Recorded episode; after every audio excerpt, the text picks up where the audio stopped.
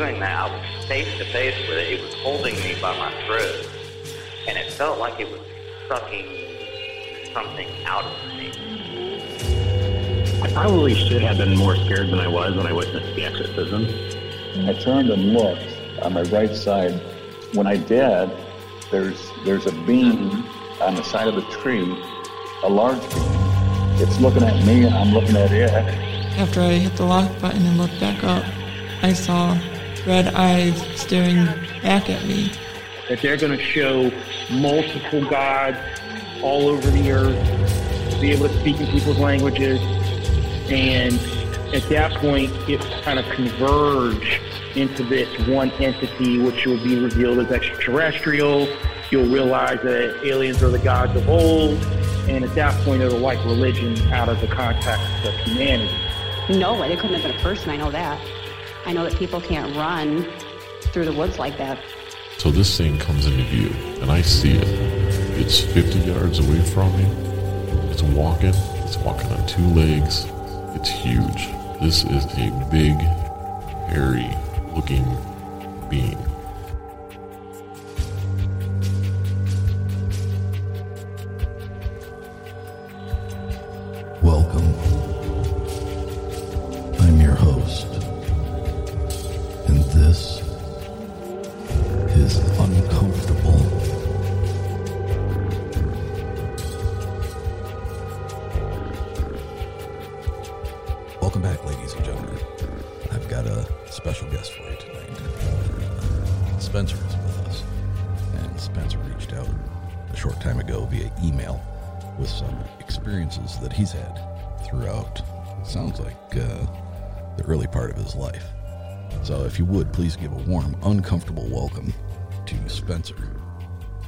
Spencer, welcome to Uncomfortable.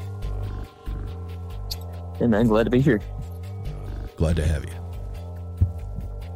So tell me, what's uh that was a that was a very short email, but you packed a lot into it. and and quite honestly, um, there there was no way that I was not going to respond to that email. Yeah, I was um I was pretty nervous actually when I sent it because I was thinking to myself, I was like, listening to your show, you know, I had this idea in my head.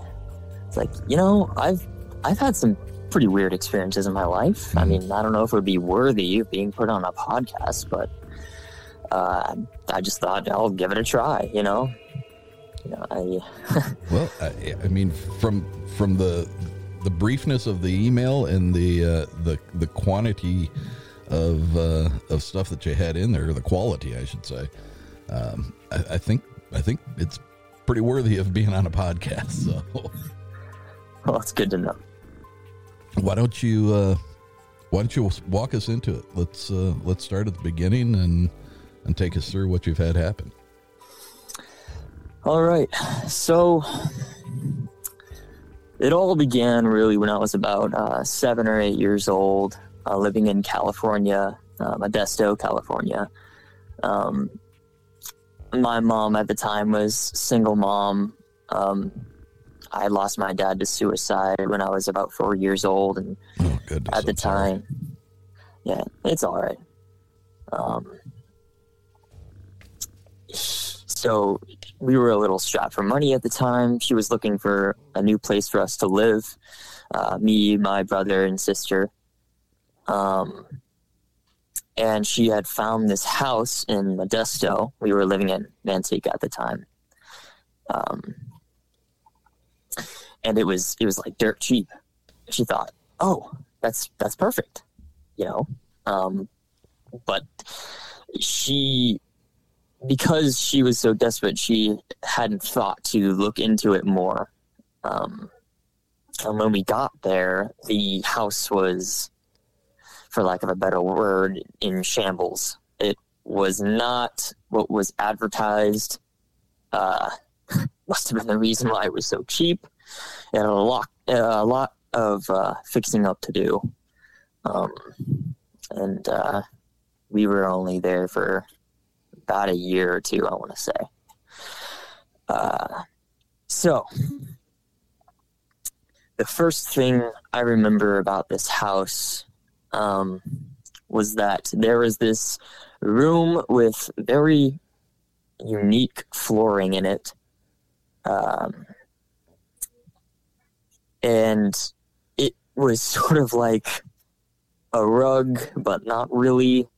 It was sort of like stepping on, um, like, imagine if the floor was covered in mold, but it wasn't mold. Yeah, it was it was very weird. Um, the thing about this room was uh, during the day it was fine. It you know there was nothing special about it. it just had this weird flooring. Um, but every night at I believe uh, it was nine o'clock every night.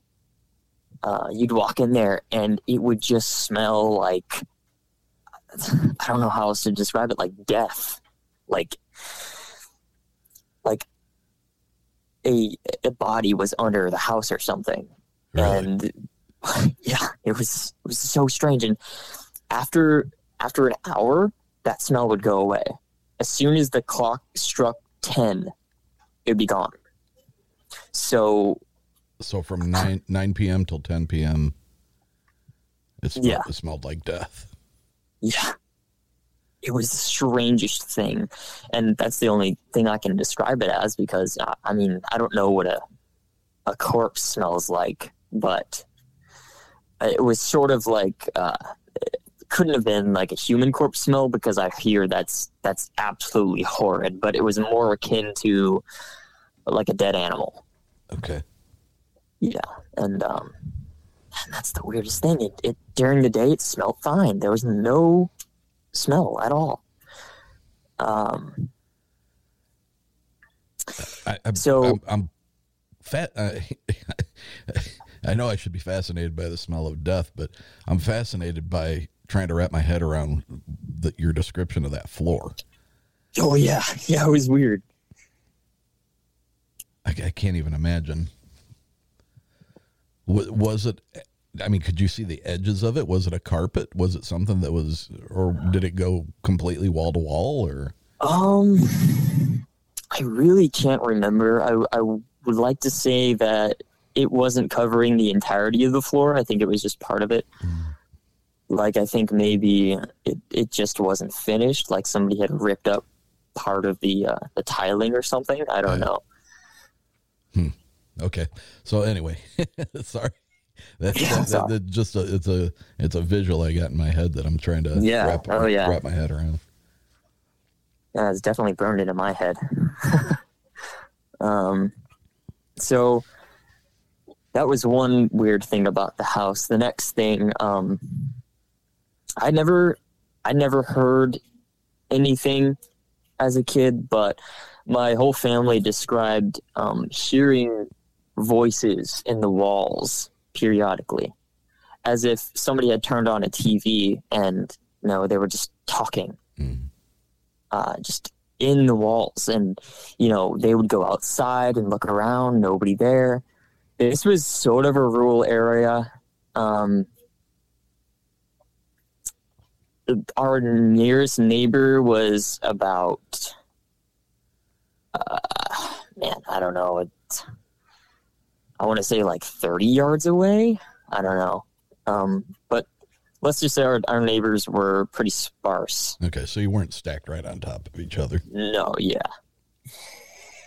Uh, so it couldn't have been, unless they were talking really loud, it couldn't have been the neighbors. Um, and yeah, they, I would ask them about it. I'm like, what do these voices sound like? And they, they told me they sounded like as if somebody had put on a TV and they were just watching TV, just voices coming through the wall. It was the weirdest thing. Wow. Yeah. I'm glad I didn't ever hear it because I probably would have been Was, scared to death. was it just your siblings that were hearing it, or did your mom hear it as well? It was my yeah, it was my mom and my siblings that were hearing it. Um, and uh, yeah, um, So how, how of the- long how long did you guys end up living in that house?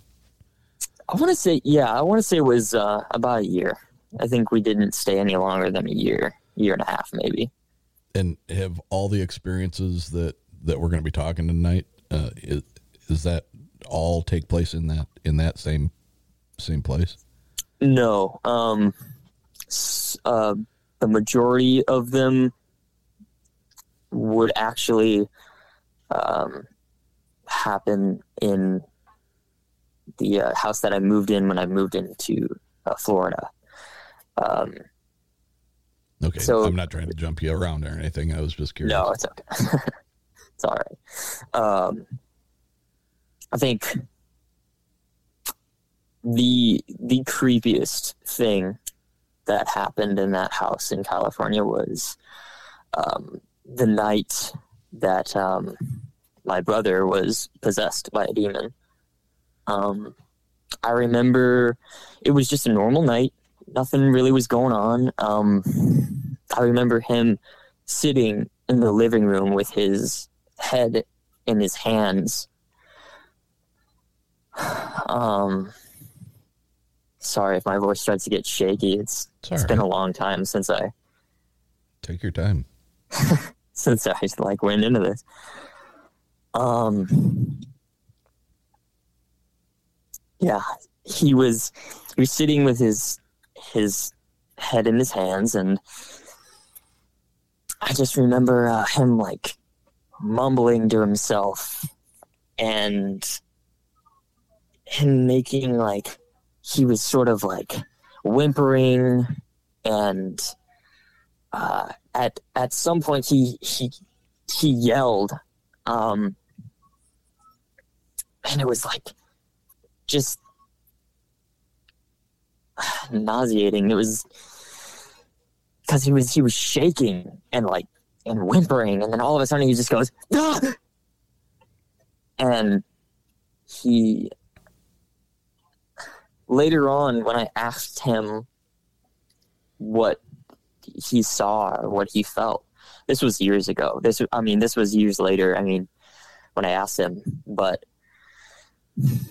he said that uh, he he just heard these like voice, these voices swirling around him, and uh, just saying just like these horrible things to him and mocking him, and um, I think I think he said at one point something touched him.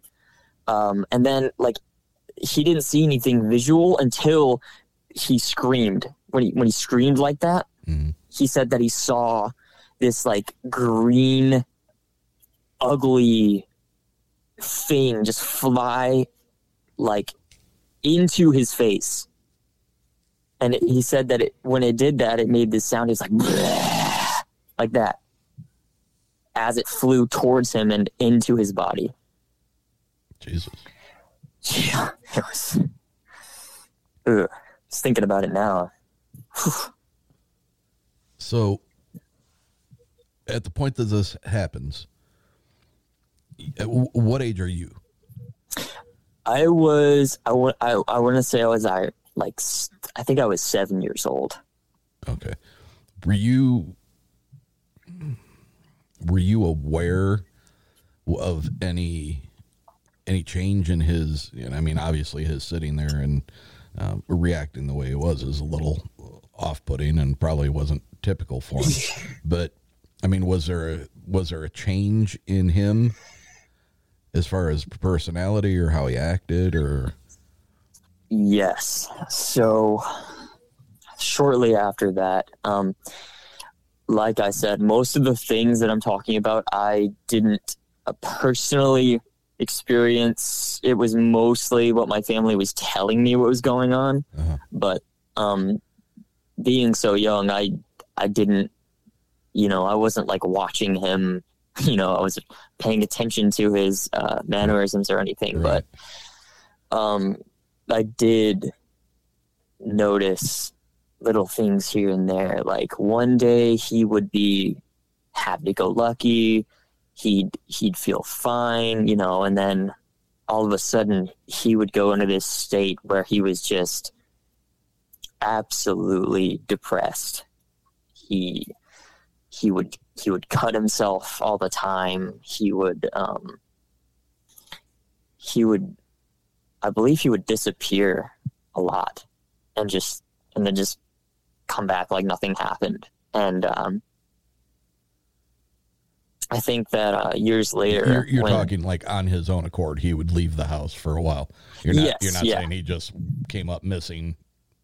no, yeah, he would he would leave and Okay. um, yeah, and uh,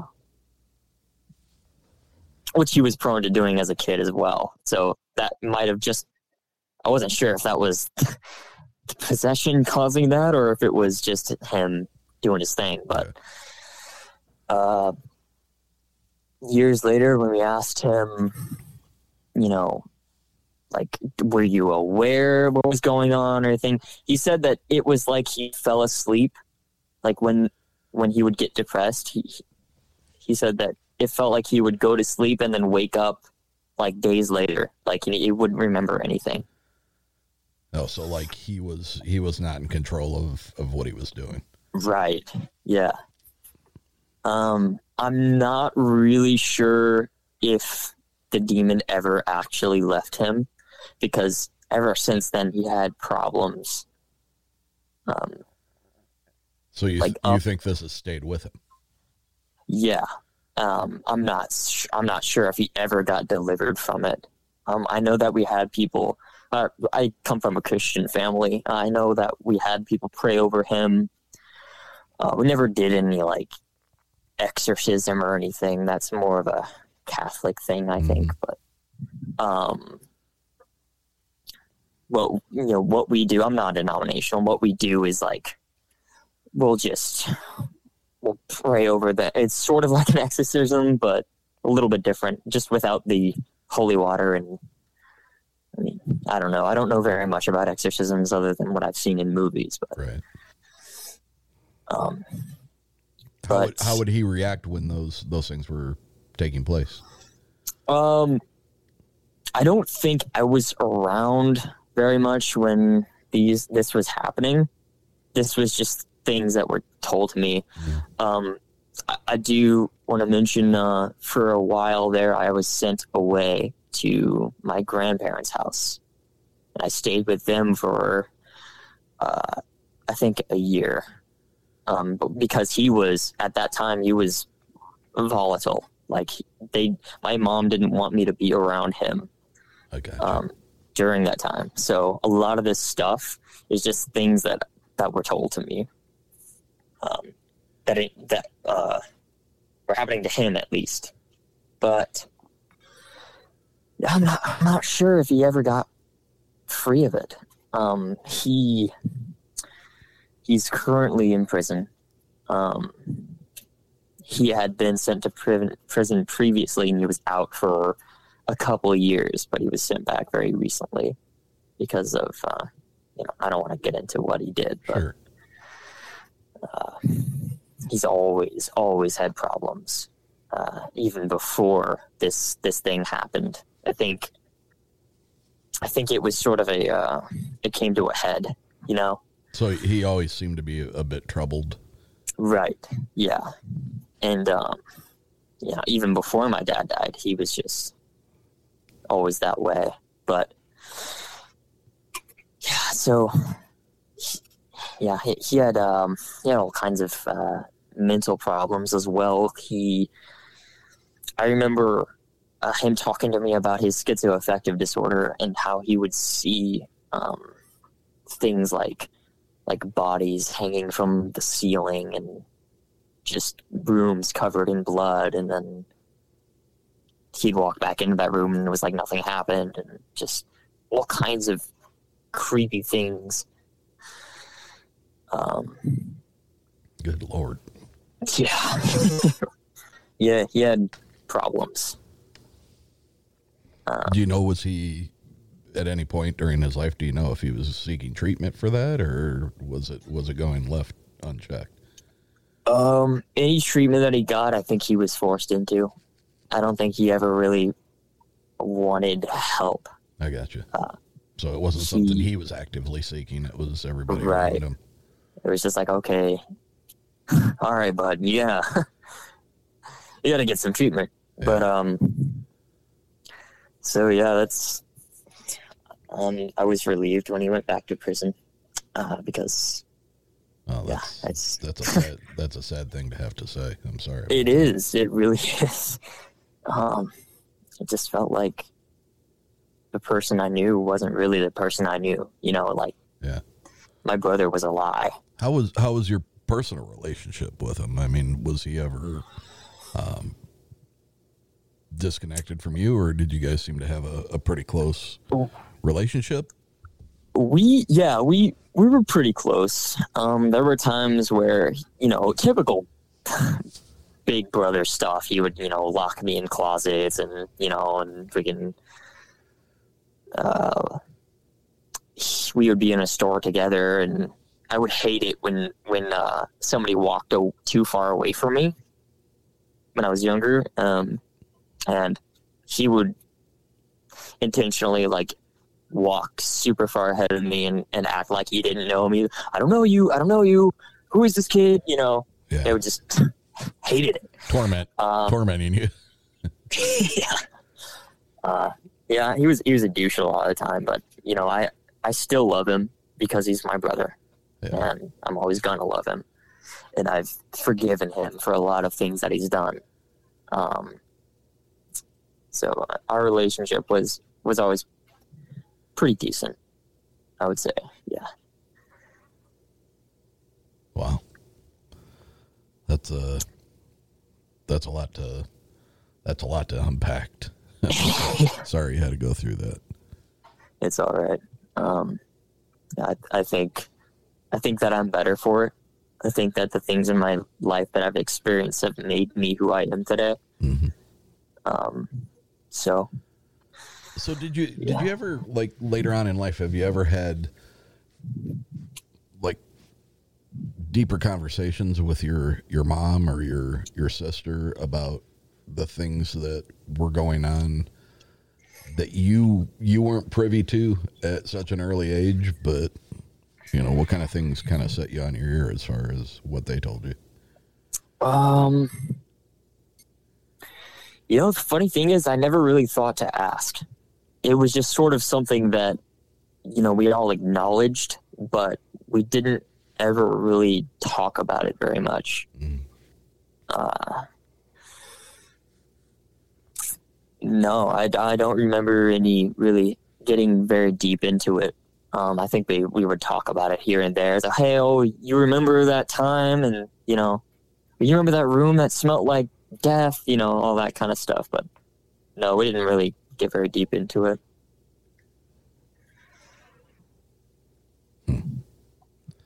so where where do we go from here Well, there is one thing that happened to my sister in that house that I'm not sure was paranormal, but it it was inexplicable. Uh, we we had this uh, this metal hook that was grafted onto the ceiling of uh, the outside porch, and one day she was out there. I think she was talking on the phone or something, and out of nowhere, this hook just falls off the ceiling and swings. It, it was like on a string or a cord or something. Swings and and sticks right into her eye. oh lord Yeah. Uh, nobody knows. Thankfully, the damage wasn't permanent. She had to wear an eye patch for a while, of course, but uh, yeah, she it, it hurt her pretty bad, and so we ended up like you know cutting that that hook off and throwing it somewhere. I don't know, but it's just out of nowhere, like nothing seemingly nothing caused this thing to fall. It Yeah. just unhinged from the, the ceiling and swung right into her eye. I was- man that would I remember being that that's so strange because you know i mean had she been sitting a foot further away or, or in a different position obviously it would have would have missed her and unless it was uh unless it had some intent behind behind yeah, it right, exactly. That's what I'm thinking. And it, it seems almost intentional. Um, it seems like every like that house was just out to get us. You know what I mean? Like it, whatever was in that house did not want us there. Um, very malevolent, and uh, What there was you- also this. Oh, go ahead. Uh, I was gonna say there was also this thing that happened to me. Also, can't really say it's paranormal, but it is really creepy. If you would like me to Yeah, get into that. Okay, so one night I was trying to go to sleep. Uh, I don't remember what time it was, but uh, I kept I kept feeling this this strange fluttering sensation in my ear, and I my first thought was, oh, it's probably a moth trying to just you know get into my ear or something. So I kept like swatting, I kept swatting away um, kept swatting the air over my ear, you know, thinking, oh, it's probably you know, a fly or, you know, some bug. Uh, and I just kept felt, feeling this, this fluttering feeling. Oh, what, what is that? And it, got me really upset. And I got out of bed and like, like, oh my God, like it won't stop. Like it, it kept getting worse. And I start crying and I start screaming. I'm like, there's there's something in my ear. There's something in my ear, you know. And everyone in the house woke up and they're like, what, what, what is it? What's going on? Like, I don't know. There's just something. There's, it feels like something's in my head. And uh, my sister's boyfriend was living there with us at the time. And he's like, okay, um, I think I might know what it is. Just, just bear with me. And then he he bends me over his knee and he takes some water. Uh, he pours some water in, in the cap, and then he pours it into my ear. And after a couple pours, uh, out came a spider. Oh my god. A freaking spider was in my ear, just crawling around. It was lodged in there somehow. don't know how. We found out that it was actually a black widow. A black widow was in my ear. That's horrifying. Yeah. And I, yeah, I cut was. my ear off. And you, and you want to know the creepiest part about it? That's not it. No. To this day, I still can feel that fluttering from time to time. Not even joking. It's yeah, it's it's always there to remind me. Maybe maybe you got a bunch of little baby black widows that are crawling, crawling around. inside your cranium. Yeah. Oh, wouldn't that be something? Oh, that's awful.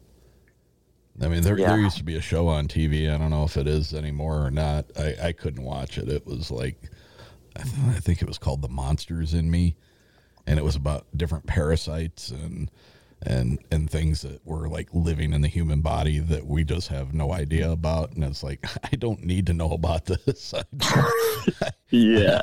I can't. No, I can't do it. That's a big note for me. Definitely. Good lord. Yeah. Yeah, it was that was something, man. I'm just I'm knowing that it was a black widow is what's what scares me because if that thing had decided to bite the inside of my ear, I would have been gone. Yeah. And nobody So, would have ever uh, known. I mean, who would think to, uh, you know, if God forbid you would have passed away. I mean, if there would have been an autopsy, what do you think the chances are that they would have looked in a, in a Yeah, right. ear cavity to, to see? Wow. Yeah, that- was. That's some nightmare fuel right there. It really is. Um, I'm not, I'm not so sure. I'm glad you told me about that. well, you call it uncomfortable for a reason. I, I absolutely do. uh, man, I don't even like having these earbuds in my ears right now. You'll be asleep at, at tonight, and oh my god, what is that Damn it, fluttering? Spencer. Oh wow. Yeah. All right, so there there was uh, there was a little bit more in your email that uh, that I haven't heard you cover yet. So let's let's get to that. All right. What do you want to hear? It's your floor, man. You you go. All right. So I don't really remember anything else happening in that house except this one last thing that absolutely is not paranormal, but was a really fun time that my mother has always been my hero for. Uh, I'm not sure if you want me to go into that. yeah, go ahead. Okay.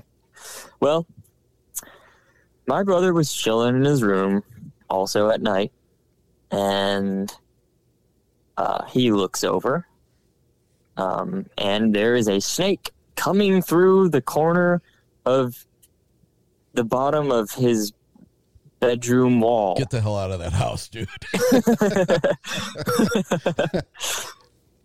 um and he starts freaking out. Oh my god there's a snake in my room. You know and it's just slinking across the wall minding its own business but we're all freaking out. Oh my god somebody do something. Um and what does my mom do? Uh she doesn't she doesn't pick it up she doesn't you know get any conventional means of getting rid of it. No what she does is decide oh i'm gonna use a freaking uh electric meat slicer. And she takes she takes one of those you know one of those electric uh saws that use to cut meat Yeah, you know like yeah. big turkeys and stuff plugs it into the wall and just starts sawing away at this thing's head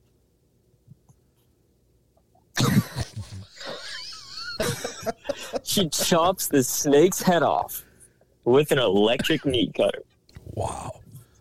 yeah Go, mom. Uh, yeah, it was brutal. And I just remember watching her do that. I'm like, oh my God. My mom is the freaking coolest. Jesus.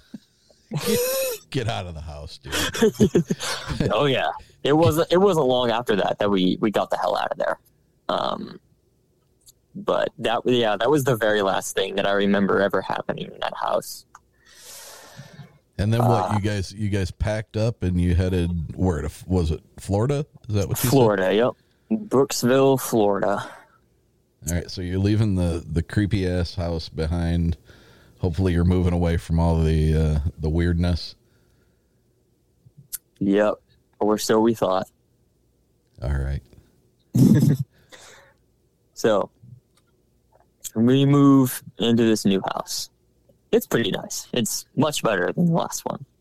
It's a it's a trailer, so it's you know it's not great, but better. Um, I was about I was nine at this time, about to turn ten. I remember my birthday happened shortly after we moved there. Um, and the very first thing I remember being told about that house was um, there was shortly after we moved in and we had gotten our beds in there and everything, gotten a little bit of furniture in there. We were all sleeping one night, and uh, this is this is something that happened to my sister. Um, she told us that um, she was sleeping one night and um, she woke up feeling this this presence in the room with her. And she looks at the foot of her bed, and there is crouching this black creature with glowing red eyes. And she said that she just started screaming at the top of her lungs. She got out of bed, rushed to where the light switch was supposed to be, but was inexplicably not there. She said that she could not feel the, the light switch. As if this thing had made it so the light switch just wasn't there or made her not made her unable to perceive that it was there Yeah. And she's sitting there struggling, screaming in the dark. trying to find the light switch, and she said she finally found it, flipped the light on, and this thing was gone. Mind you, she also, while this was all happening, trying to find this, the the switch, she also said that she couldn't feel her doorknob. Like her doorknob just wasn't there, and she was crying and slamming on on the door, and nobody could hear her. It was like she was in this Vacuum. yeah, vacuum, exactly. And this thing was just there. It wasn't doing anything. It was just, I think it just wanted to scare her. Did she was she ever able to give you like a description of what this thing looked like, or was it just a black mass with glowing eyes? Um. Well, the only reference I have is I, she must have described it because I can I can only I can imagine this this gargoyle looking thing uh, with horns and it was just completely black, glowing red eyes. Uh, I think she said that it was smiling too. I could be wrong about that. Um, I don't, I don't know how long she said that she was struggling in the dark to find the light switch in the doorknob, but I think that eventually she she found it and she ran out of the room and uh, to just get away from it, obviously. And uh, she said that not one of us heard her screaming. She tried to, you know, she was screaming to get us to wake up to come get her, to come save her, open the door or something. Mm-hmm. Nobody, nobody heard her. But then it was like nothing happened. Like everything was fine, everything was normal. She wasn't sure if it was a nightmare or or what, but she said that it felt so real. And I think that was probably the creepiest thing that happened in that house uh, that I know of. Wow, that is, uh, that's strange, especially you know if she had been screaming and trying to get somebody's attention from outside the room, you, nobody hearing it. Yeah. Yeah, my poor sister. She's been through a lot. more on the more on the end of uh, unusual stuff, or I would say, yeah. I think all, all the majority of things she's been through was very unusual. Um, there was this uh, this other thing I remember describing on the other end of the spectrum. This was, you know, she said that, uh, and this was years and years after um, she had moved out and everything. She was living with her boyfriend at the time, and um, she she had gotten very sick. I don't remember what it was. I don't know if it was an infection or what, but whatever it was, it was causing a fever so great that it caused her her brain to pretty much start shutting down. Yeah. Um, and she said while she was in the hospital, um, she she looked over, and uh, there was this figure standing there, ushering her, and she she shook her head. She's like, "No, no, no, I'm not ready to go yet." And next thing she knows, she's she wakes up in a bed. This big, beautiful bed in this big, beautiful house. It was like a mansion. And she said that she felt like she had always been there. Like nothing, there was no transition. It was like she was always there. You know, she didn't she didn't remember ever being on Earth or anything like that. It was just the only thing I could describe it as was heaven. She was in heaven, and she said that she she had this little pet tiger. It was like a white tiger, and she called its name and hopped up on the bed with her, and she started to pet it and uh, she said that uh, she heard this voice said, "You know, you um, you can't stay here. Uh, unfortunately, you you know you have to go back." uh, you still have work to do. And then she said that she woke right back up in the hospital. And um, that was it. and so I, I guess she had to, she had died or had a near death experience. Yeah. Woke up in what you know we believe to be heaven. And that was that was a really really cool story. That's what makes me look forward to you know eternity. Yeah. You guys think you you possibly have something that is uh, would be in lines with a generational uh, attachment? Oh, like a generational curse. Yeah, or or attachment, or I mean, I mean, you lost your dad very early in life. Did you know much about about his uh, about his dealings, about what kind of person he was? I mean, do you do you know at some point where your where your mom or your mom and your dad were they were they dabbling in anything they probably Uh, shouldn't have, or Yeah. So actually, pretty recently, I uh, up until recently, I never really asked questions about my dad. I didn't really care because I didn't I didn't know him very well. I was only four years old when Yeah. he he died, and um, I asked my mom. I was like, "Hey, um, you know, my well, Callie, my wife, she she brought up that I never really asked questions about uh, my dad, and I, I guess you know, I, am a little, I'm curious now. I want to know like what he was like. Yeah. Um, and she said that uh, he was, um, he was a, he was a military man. Um, when before I was born, they moved around a lot. Uh, he said that uh, she said that he um, he was a he was a pretty great guy. He had his problems, like we all do. Um, they uh, they had been going to um, a Baptist church where he pastored for a while, and um, he discovered uh,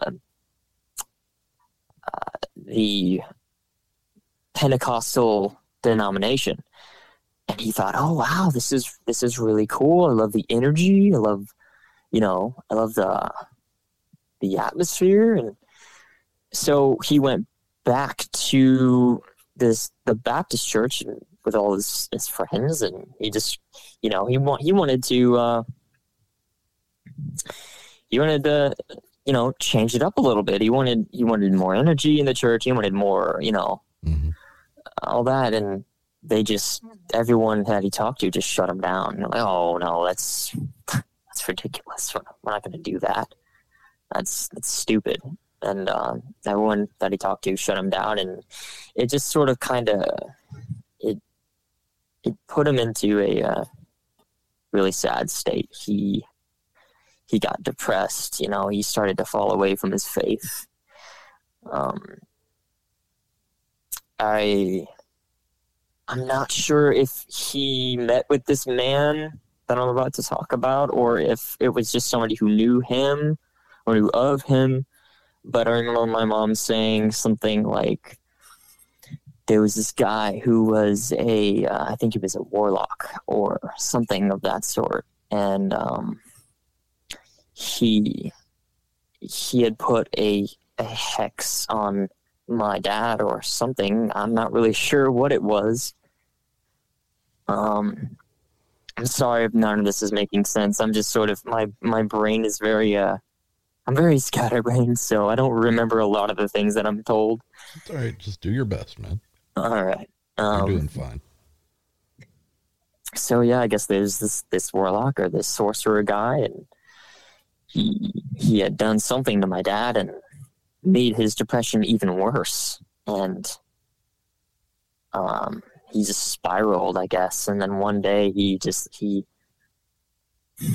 But the last thing I remember, and I think this was the day he died. The last thing I remember about him was that he, I was sitting on his lap, and he told me, "Hey, um, I love you." And I looked up at him. I said, "I love you too, Daddy, Daddy, Daddy." Support for Uncomfortable is brought to you by Manscaped. the best precision engineered tools for your men's below the waist grooming. Manscaped recently launched the ultimate men's hygiene bundle, the Performance Package. You can join over 5 million men worldwide who trust Manscaped with this exclusive offer 20% off and free worldwide shipping with the code uncomfortable22 all uppercase at manscaped.com.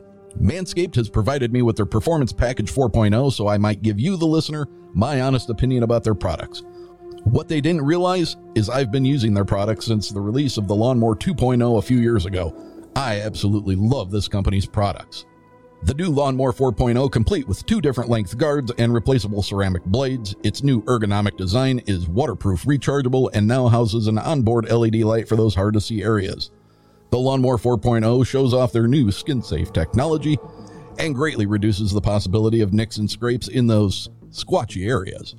The 600 milliamp battery allows for up to 90 minutes of use between charges. The grip even has a battery charge indicator and locking feature so it won't turn on in your travel bags.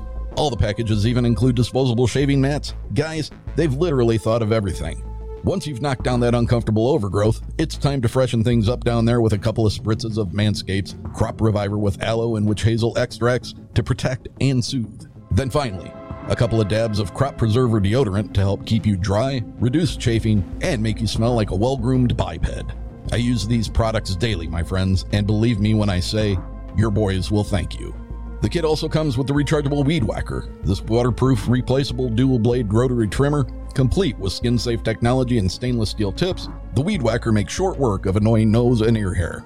Manscaped even threw in two free gifts with their performance package the Manscaped Premium Stretch Anti Chafing Boxers and the Shed, a perfectly sized travel bag to house all of your Manscaped products.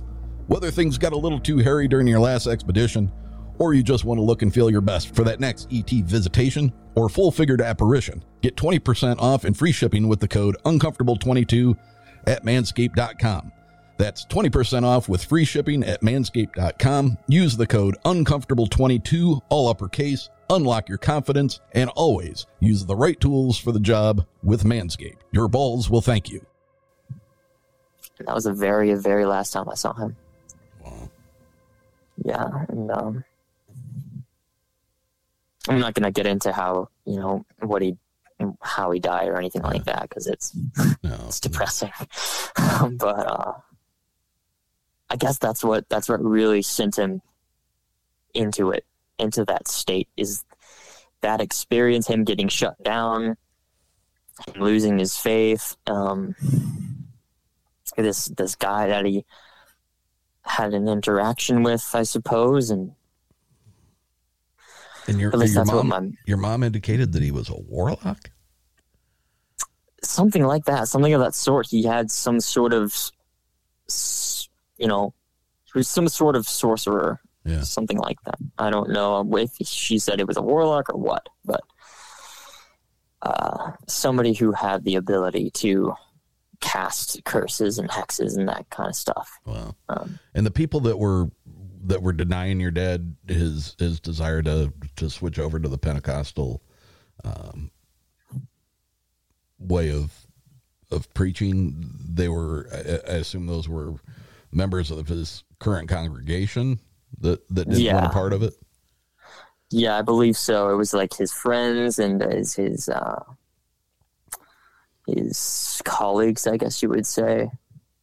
Um, yeah, they just didn't want anything to do with it. Um, the more you keep talking, uh, the more I can't help but keep going back to the the idea of a a generational um, oppression or curse. Yeah, something, um, that's, something that's followed the the bloodline. It you know now that I think about it, it is very possible because have, have, I, I don't want to interrupt you, but I got to ask this or I'll forget have, has your mom experienced any personal things like what your brother and your sister and you've witnessed? She did, but it, um, she, most of the things that have happened to her uh, were before all of this. Okay. When she was younger. I think even before she had met my dad um, she said that at one time she was messing around with a Ouija board, and uh,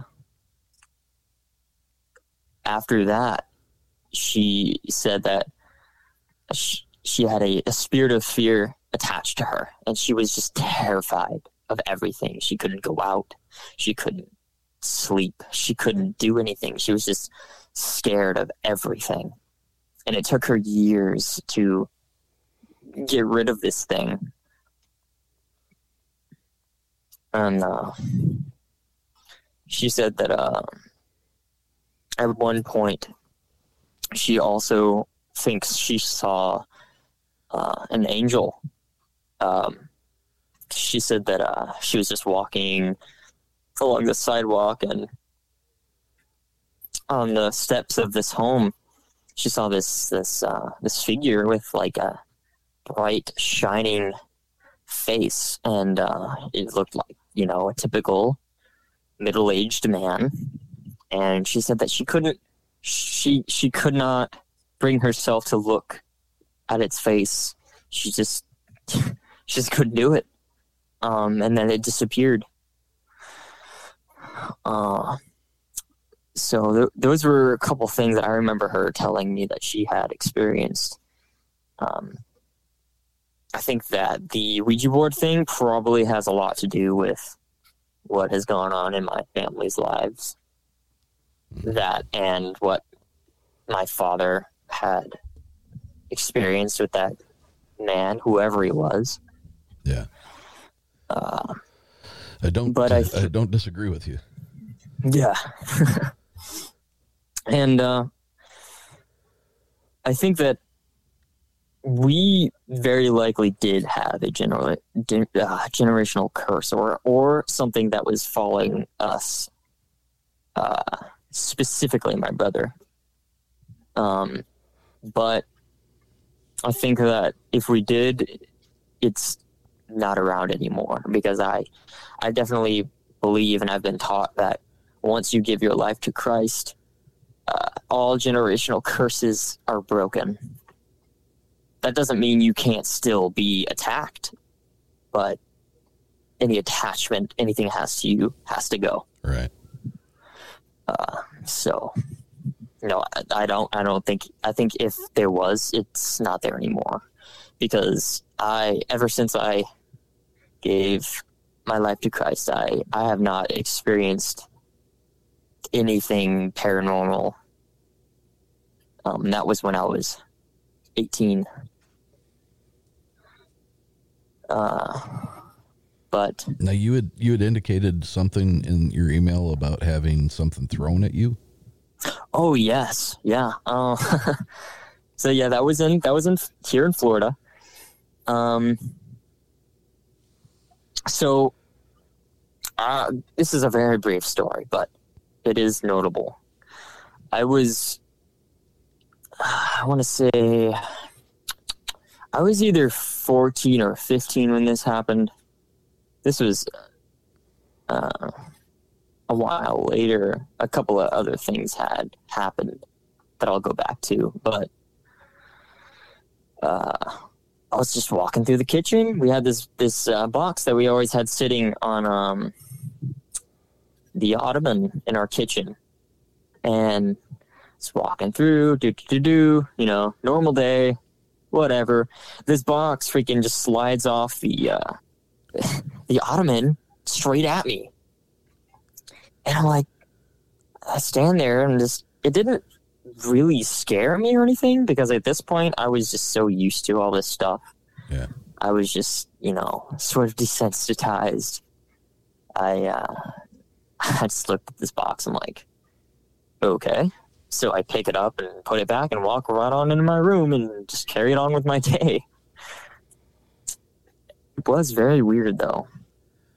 I mean, was it did it slide off like in a in aggressive fashion, or was it something you could have looked at and just been like, well, it was sitting on the edge and it just Um, it happened to slip off as as I was walking by.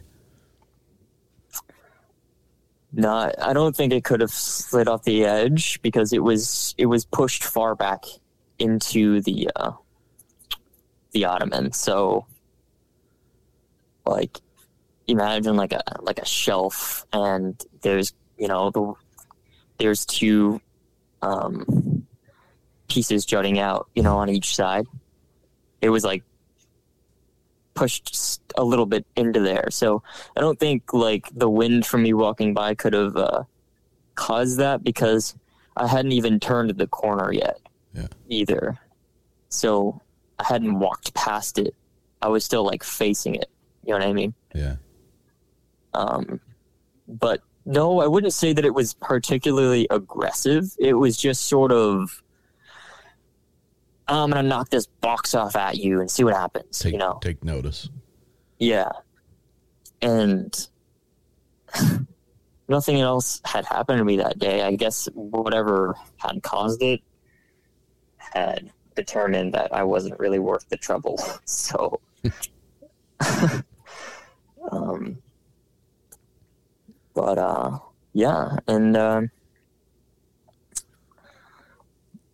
a little before that, well, not a little before that, uh, couple years before that, I remember still being young. I was probably 11, 12. Um, you know, we had ex- been experiencing these things in this house for a little while now, and my mom wanted to get a group of of people to come and pray over the house and you know anoint it with oil and all that. Um, and so they did. They came, and everyone was. Uh, I was just here. I was just there witnessing it. Uh, I wasn't really a part of it. Um, I didn't really truly understand what was going on at the time. I don't think, but during that whole session, uh, whatever was in the house did not want all those people there. It was not pleased that they were trying to rid the house of it. What kind of things were Uh, happening? so I remember just feeling the whole time I, I felt this very oppressive energy all throughout the house. Uh, it was mostly taking place in the living room. Um, we had this picture hanging on the wall. Uh, it was we hadn't cleaned it in a while, so it was pretty dusty. Um, one of the women who were anointing the house and praying over it had noticed on the picture and in the dust was written hell uh, and it was the it looked like somebody had just you know taken their finger and wrote hell across the dust Really? but yeah and and the weirdest thing though was that it whatever it was had to have extremely skinny fingers um, because the the writing was very thin it looked like somebody like either had taken their pinky and done it or something had a very small index finger Yeah. um, that was pretty creepy. And then I remember the next, the next thing I remember happening was um, we were all standing in the doorway of my uh, my mom's room, and one of the women had started to struggle breathing, and she was, you know, she was like that, and she was sort of like uh, up on her her her toes, her tippy toes, you know, as if something was like lifting her up slightly, and something I guess was choking her, and everyone was, you know, frantically praying, and eventually it stopped. But I remember watching that, being really freaking creeped out. Yeah, I would say so. I would have been too. Um, yeah, things in that house never really completely stopped happening. Uh, we tried, you know, we tried our best to pray over it and uh, cast anything out that was in there, but I, I think maybe things just kept coming in. I think maybe some of us were inadvertently inviting these spirits. Um, Oh, really? yeah, because it would settle down for a while, and then it would just start right back up again. Like, and it wasn't it wasn't even the same stuff. That's that's the thing. Like, you know, typically when you have a haunting, it's usually, you know, the same type of thing happening. You know, whether it be cabinets opening and closing or doors or whatever. But these things were it was so subtle that it was sort of easy to miss, but it was also not subtle enough to be dismissible. So I had mentioned that my uh, my stepdad at the time uh, my mom had gotten married to him shortly after we moved there. He he would always say that all of his belongings would keep disappearing. Um, I think a lot of people have experienced this. It's very, I wouldn't say it's common, but as far as weird things go, I think that at least once or twice in our lives, we've all experienced something disappearing and just never coming back, or something disappearing and appearing again in some random place. Like, Uh, I can, I can attest to that. Uh, yeah, quite recently, uh, about three weeks ago, I, I, my son, and uh, and two of our friends, we went and did an investigation of a, a cottage that had some experiences going on in it, and uh, um, one one thing in particular was they reported the sound of footsteps coming down the uh, stairway from the upstairs to the downstairs landing. So I wanted to make sure that I specifically mic'd the stairway during the recording process. I wanted to make sure that if there were ever any any sounds coming down that stairway, that we'd have a microphone there to to capture it. And during the during the setup for the evening, I'd gotten everything set up, and I was going to um, set up the mic stand with a, a, a boom arm on it, so that the microphone would not be laying on the uh, on the stairway. It would just be hovering right over the uh, the wood of the stairway. and uh, so I had my stand, and I had the microphone, and I had my cable.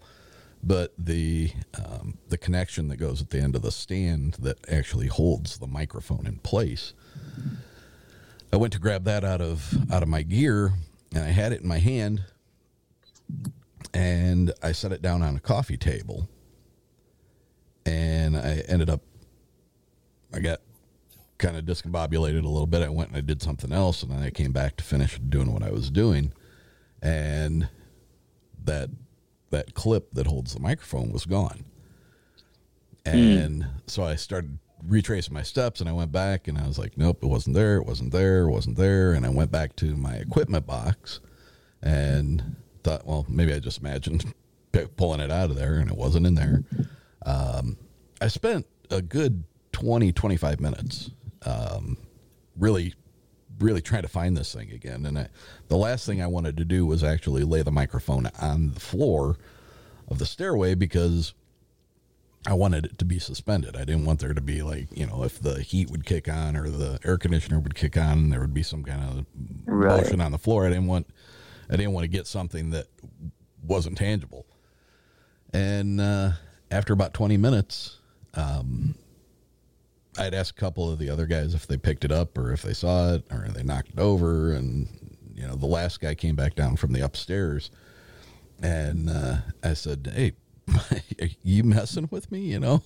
And he's like, No, what do you mean? And I said, Well, you know, I'm trying to find this this part. And he's like, No, dude, I didn't take it. He said, I wouldn't do that to you. And I'm like, Yeah, I know. I'm sure you wouldn't, but I, I got to ask because it's nowhere to be found.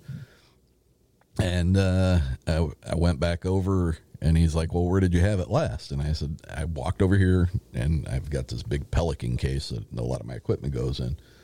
And uh, I put my hand in there. I said, "I grabbed it out of here." And as I, I moved a couple of the cables out of the way, it was it was sitting right there. Wow. It had gone back to being in exactly the same place it was to me pulling it out of the Pelican case and putting it on the, the end table. And that kind of took me back.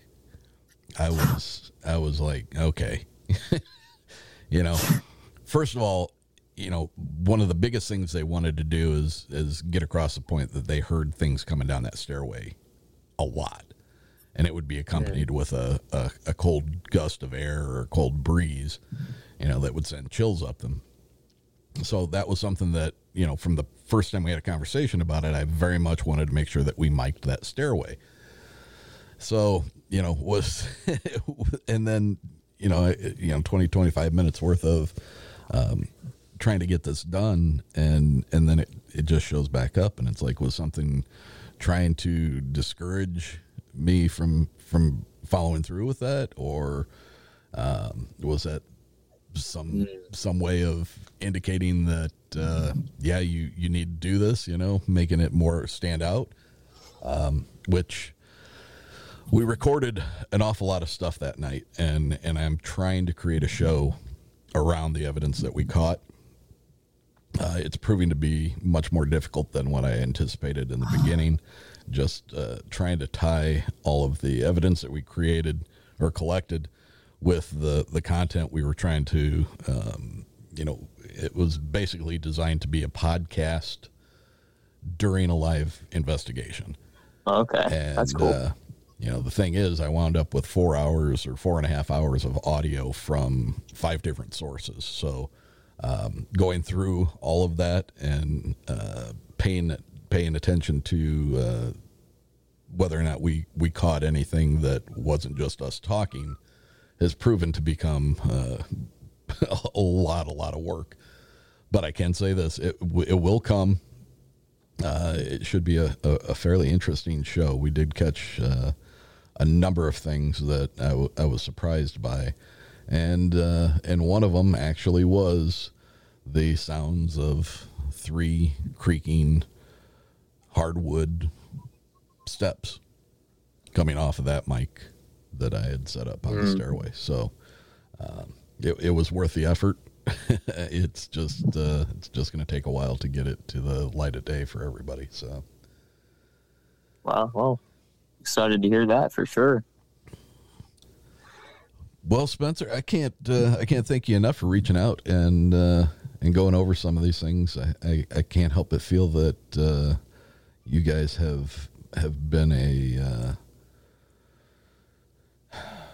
on on the receiving end of, of something that is uh, generational. I mean, you know, it seems that your your brother has had continued um, issues throughout his life and you said a number of things have happened with your sister throughout her years. Um, it's, it's unfortunate, and you know, it's, I, assume now you and your wife. I assume you you live in a in a different home than than the one down in Florida that you moved to. Yeah, um, we were living in that in that house for a little bit um, when we first got married, but now we're yeah we've gotten away from all that. Uh, And in your life, uh, your life is unencumbered by any of the uh, the weirdness. for the most part, yeah, uh, yeah, we we haven't had anything really happen to us ever since. Um, there was this one last thing that I had experienced a very brief um, time we were living in a different area.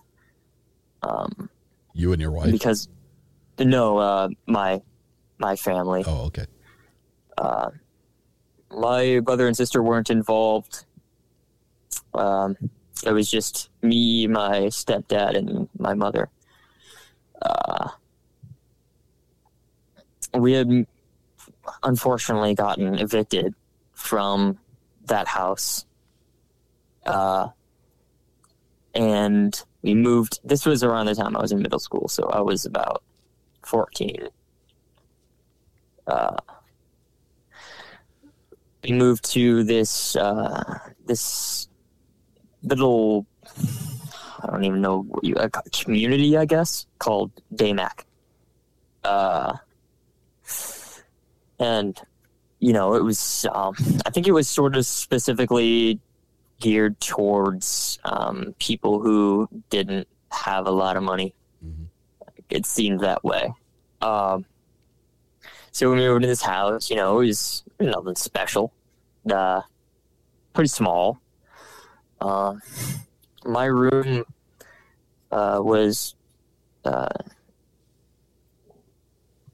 it was very uncomfortable being in there the time that we lived there because uh, my bed was right next to this window where um,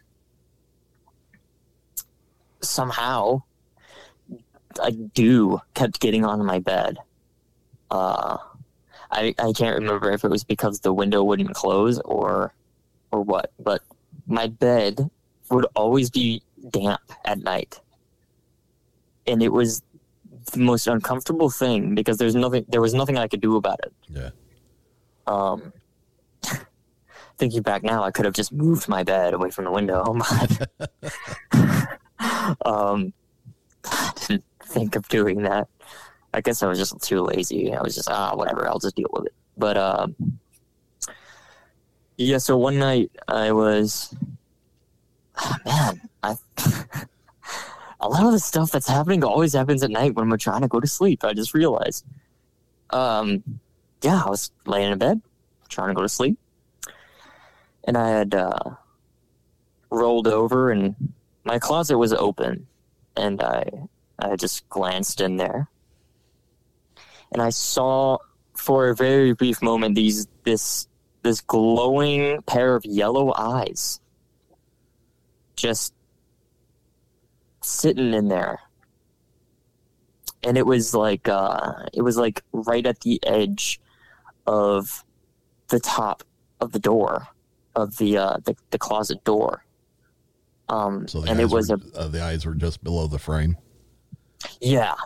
Um and it wasn't like a super tall door but whatever it was it looked like it was like standing and it was it had to be pretty tall because the door frame was uh, uh, like a i would say like three feet taller than i was Yeah. and i was about five four at the time i think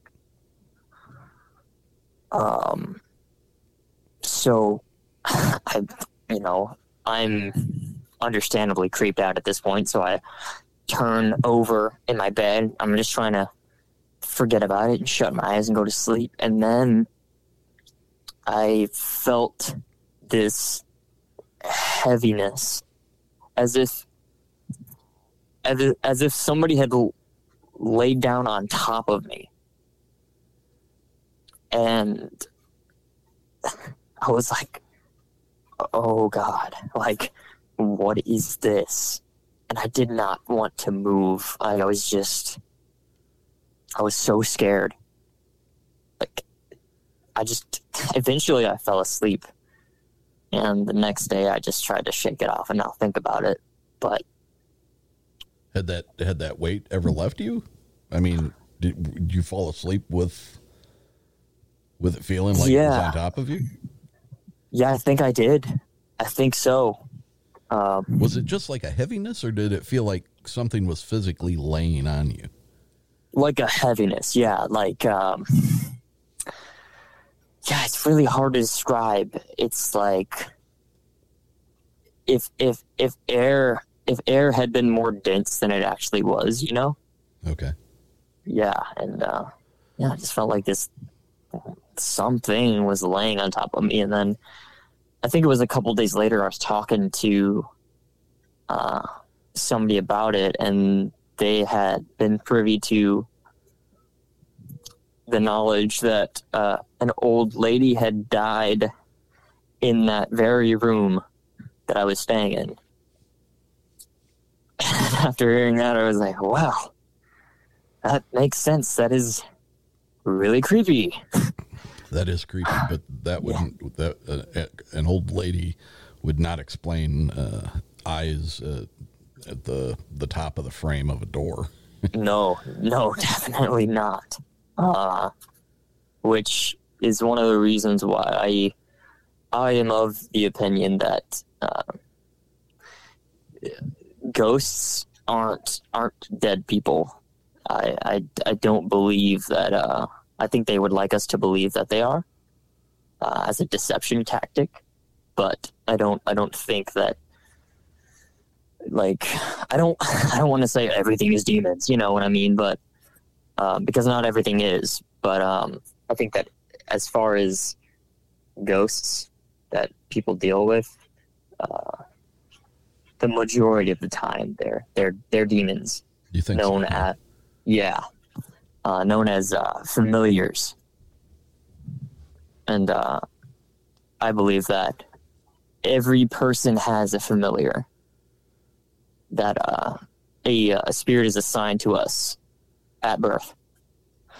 And they follow us around study us uh, you know get to know every aspect of our lives. And you feel that And- that a familiar is is is placed on us at birth by by by negative means or Yes, yeah, like uh, you know, Satan, Lucifer, Okay. whatever you want to call him, the enemy.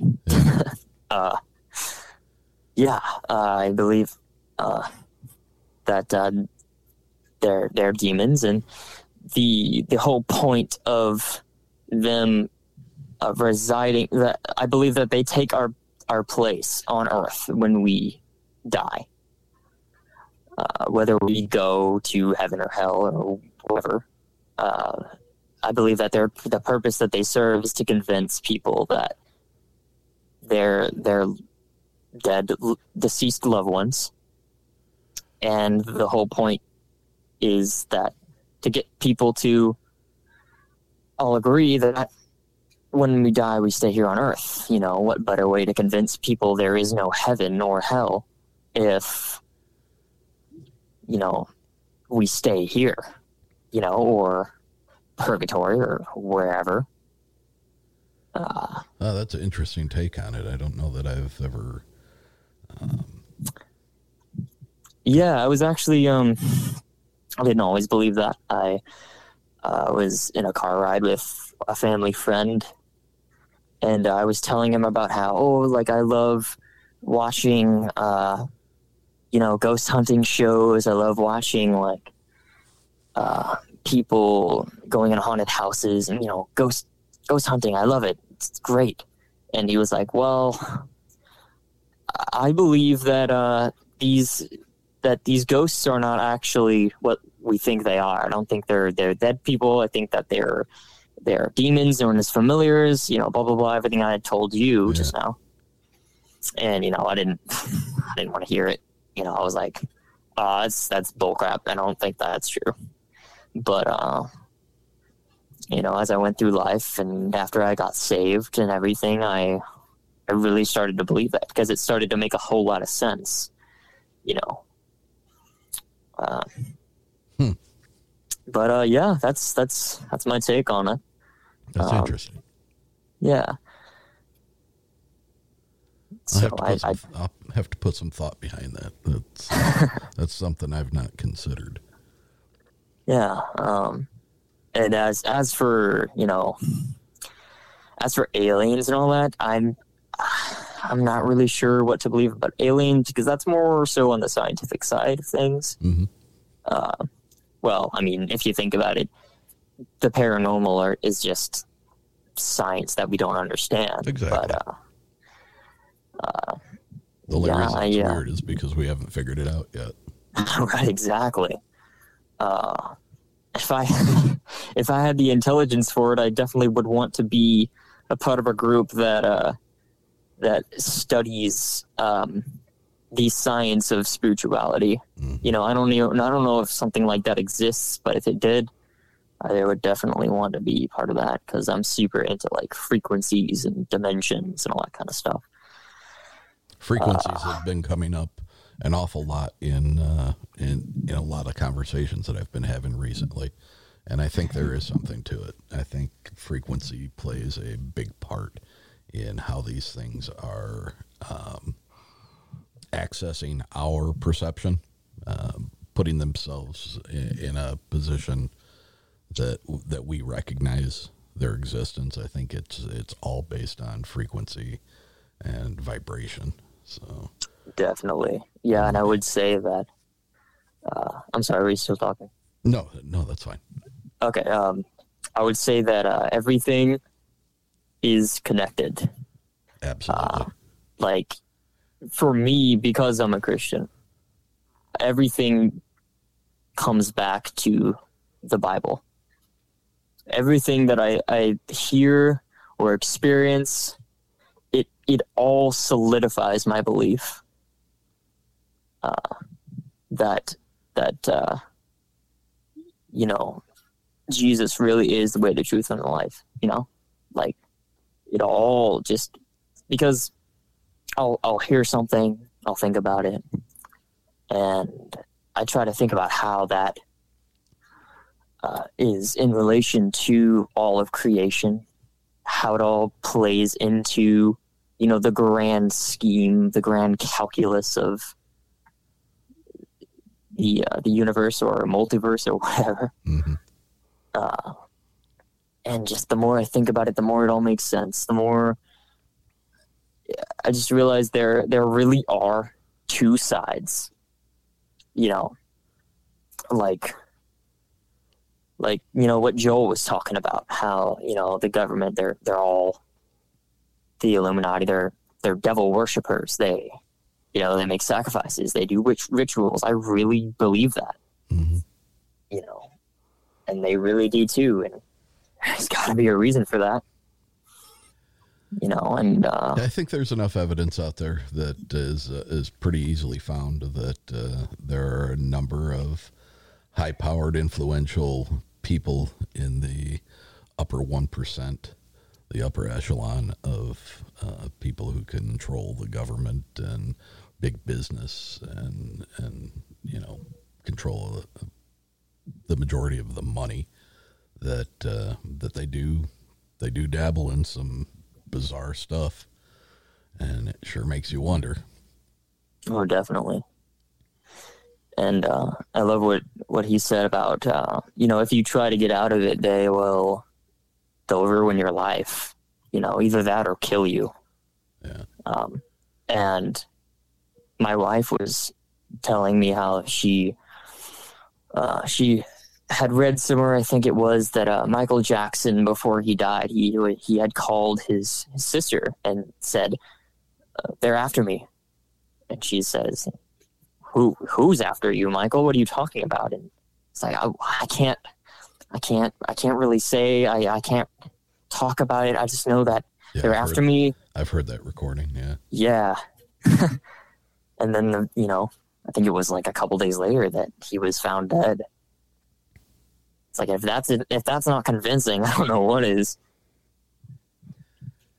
yeah You know, they're strange they're- stuff definitely. Um, but uh, as for things that have happened in my life, that's that's about it to date. well hopefully things remain calm for you i, I hope i hope that for you and your wife and uh, hopefully your mother as well um, the rest of your family uh, good luck to your brother i hope that uh, he finds some peace at some point. point and I want to thank you. I appreciate you taking the time to reach out and, and come to us with your, your story and it's interesting, thought for thought provoking stuff. Well, and I want to thank you for, you know, deeming me worthy of being on your show. And I was really excited to be able to be on. Um, I, I honestly didn't think I was gonna be having this conversation right now. I just thought, oh, you know, I'm just gonna shoot my shot and see what happens. And I was really excited to see your email back. And yeah, and I, I love what you're doing. Um, I love the topics. I especially loved the uh, the uh, dinner with a witch episode. That was That, that seems to be a very popular show. yeah, yeah. That was man. Was something. Like a lot of the things she said, because I'm a Christian, I'm like, ah, man. Like I just I just draw like uh, what do you call it? Uh, draw uh, uh,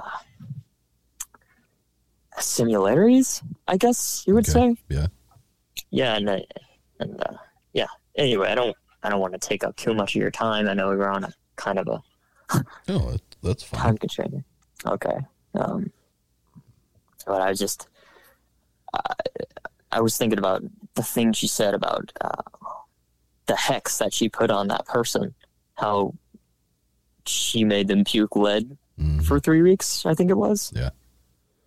God, terrifying. um, but interestingly enough, I was, I've always been taught that uh, those of us who have given our lives to Christ completely and uh, have been saved, we we are actually uh, immune to magic. We we cannot uh, cannot be harmed by. I'm going to disagree with you on that. Think so? Yeah. Personal All right. experience. Yeah. Okay. Someone I knew very well. Um, they were susceptible to it. Mm. you know and and i think uh you, you can you can find throughout uh not too much investigation. You, you can find people who are very very devout in their religion and you know are still affected by these things. Mm. and i don't know i don't know why that is. There there's there's got to be you know uh, there's there's a number of uh, possession um, stories that come out of uh, you know very near the Vatican. In fact, you know very very very devout um, believers, and uh, Mm.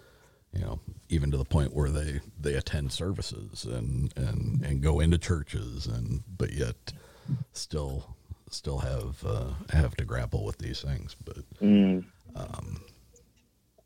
I hope you're right. I hope you are right. But I, I, I, Yeah. My my fear is that uh, that's not always the case.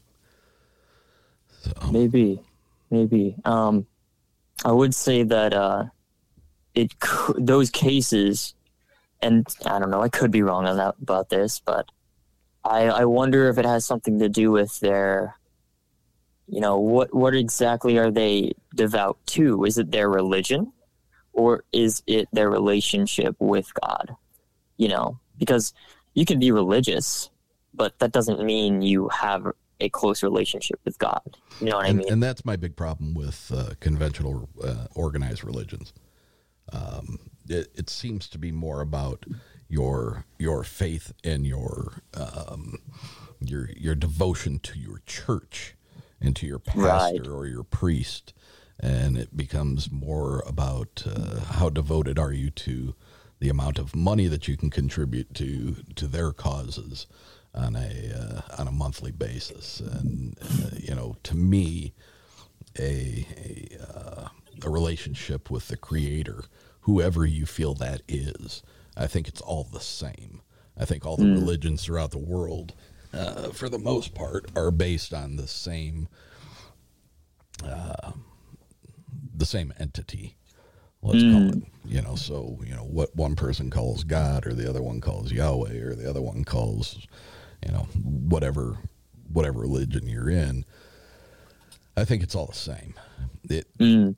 there's there's too many similarities through so many different religions, and you know the the one thing with mankind is that we are we are terrible we are terrible things on this world.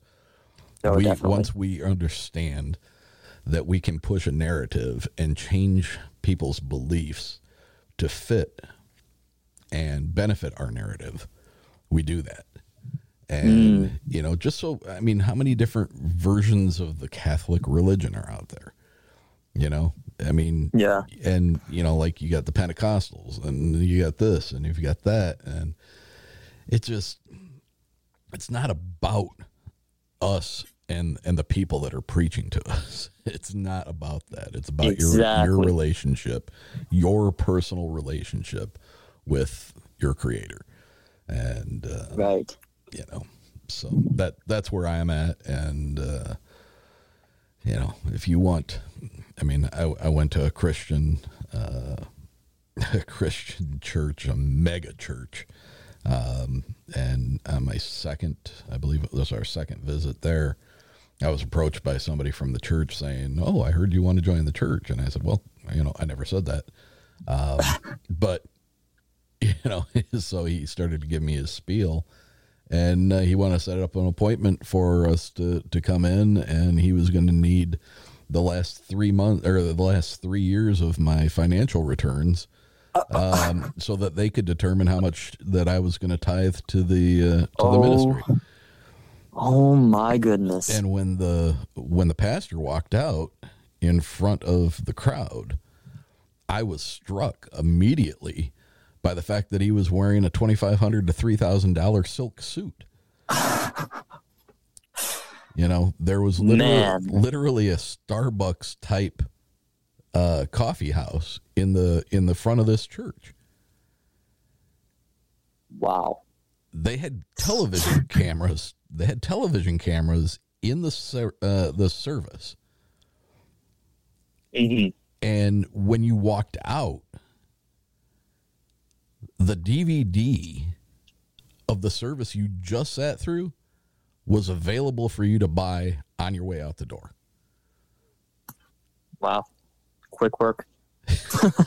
you know, and and the Yeah. thing, the other thing that struck me about that uh, that that community Christian church was there was not one um, there was not one image of of Christ or a, a crucifix or anything that would point to uh, conventional uh, iconic uh, imagery of of what we associate with religion Mm. and it, it was just it was very bizarre and you, you, you're you're gonna ask me you're gonna tell me that i have to provide my financials so you can determine how much money i'm gonna contribute to the church no thank you i'll, I'll Yeah, continue that's- i'll continue to do it in my own way That is that's really messed up. That I have a big problem with churches like that for sure. Like my like a lot of the stuff that you described um, is in my church, but we don't we don't expect money from people. We don't need your money.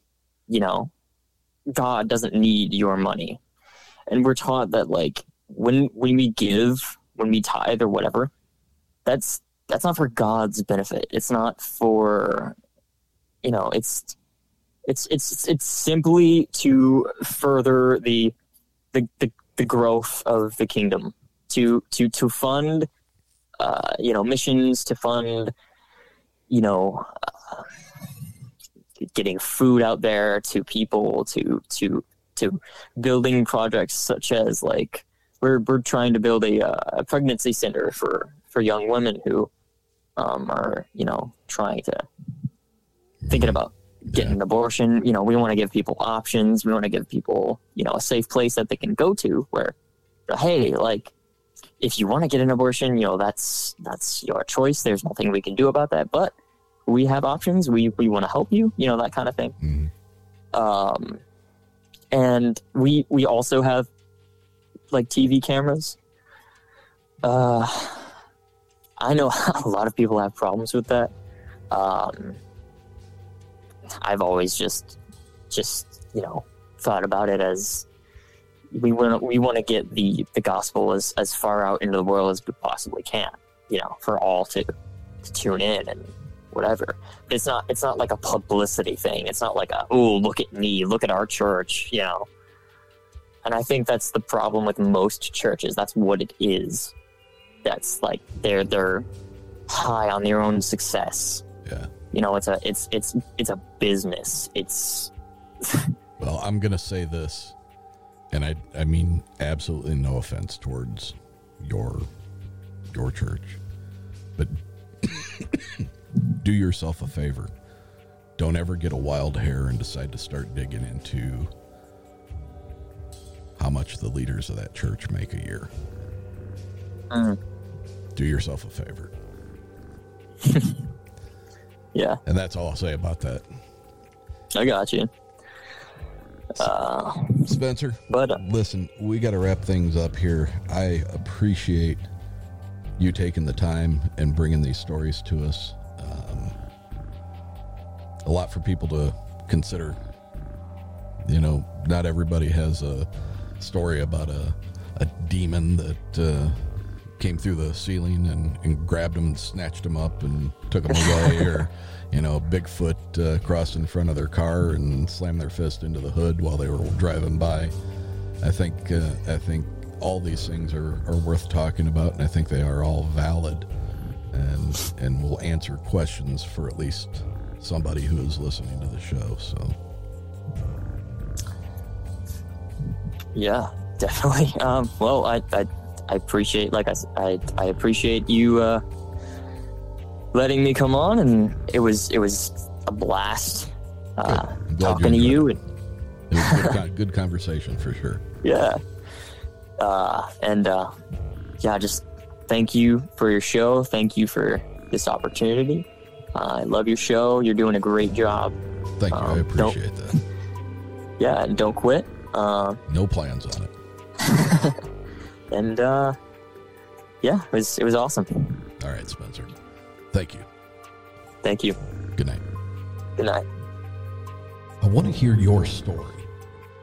I want to hear your experience. So email me at contact.uncomfortable at gmail.com. If you enjoy the show, then leave us a rating and a review on iTunes. Share the show with your friends. Share the show on social media. Make sure to like us on Facebook and follow us on Instagram and Twitter. All at Uncomfortable Podcast. And until next week, my friends, stay uncomfortable.